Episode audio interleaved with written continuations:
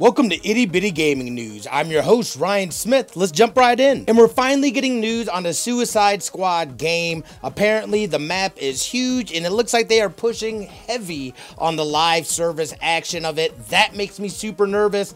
Live service games are not easy to do, especially for them to be successful. They're usually riddled with some sort of microtransactions, so I don't know. I'm going to wait and see on this one.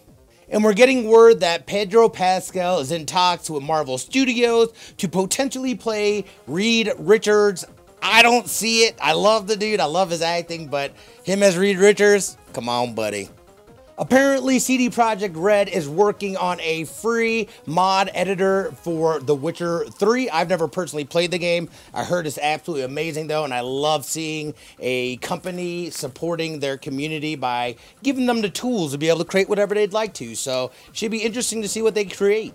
Christian Gyrling, head of technology over at Naughty Dog, is hanging it up after 17 years. Travis McIntosh, who's been at the company for 19 years, will be taking over Christian's place.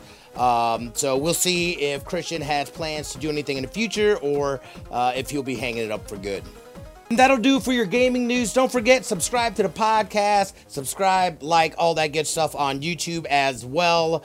Or you can hit me up on the socials at Smitty2447. We hope you have an amazing rest of your day, and we'll see you guys tomorrow.